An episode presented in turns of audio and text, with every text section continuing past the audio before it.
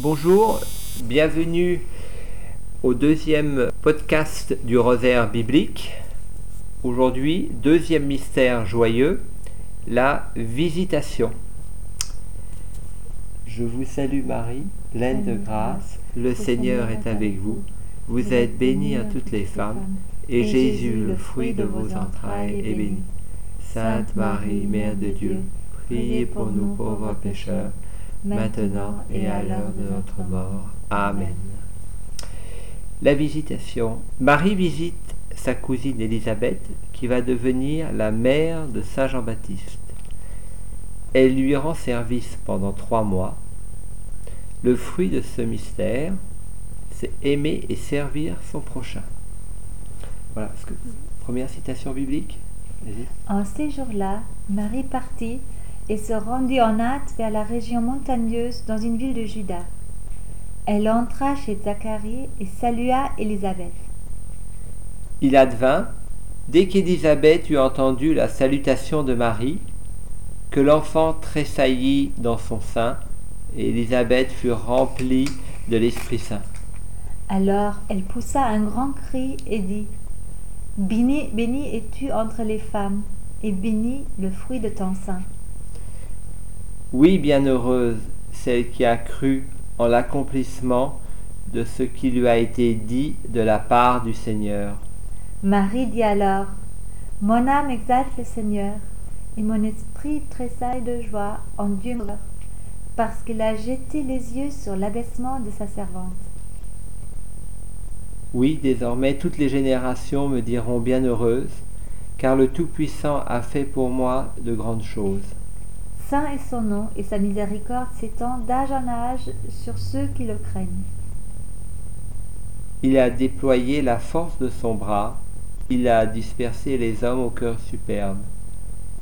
Il a renversé les potentats de leur trône et a élevé les humbles.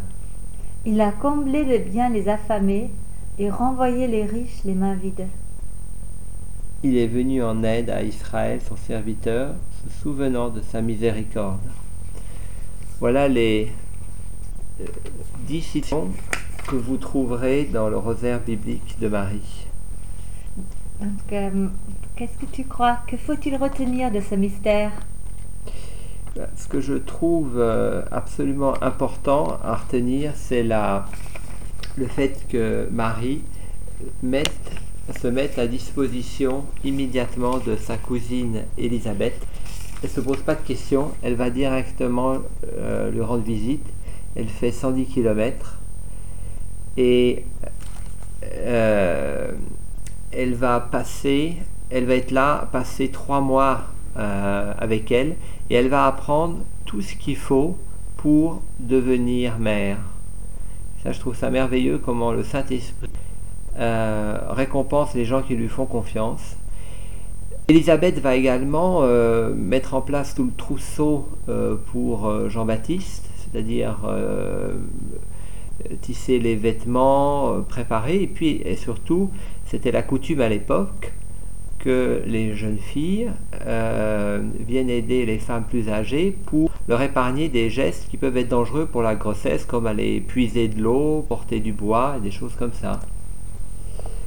Donc, euh, la joie de l'amitié simple, l'amour du prochain sont les reflets du, Saint-Esprit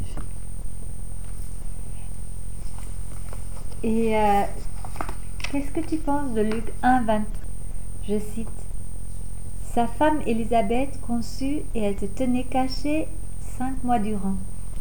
Oui, c'est euh, intéressant de, se rendre compte que à l'époque, la tradition hébraïque considérait qu'une femme stérile était rejetée par Dieu.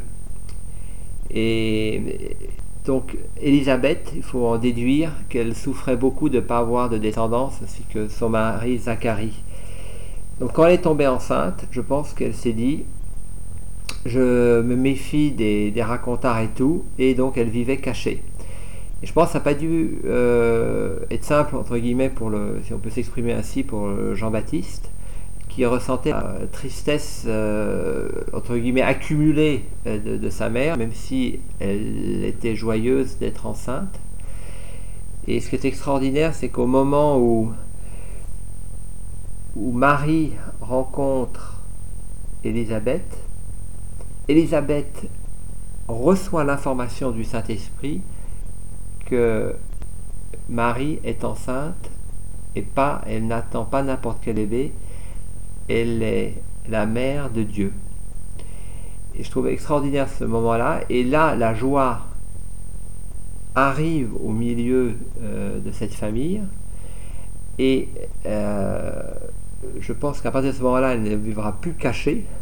Et c'est extraordinaire, c'est que on dit que Jean-Baptiste tressaille de joie.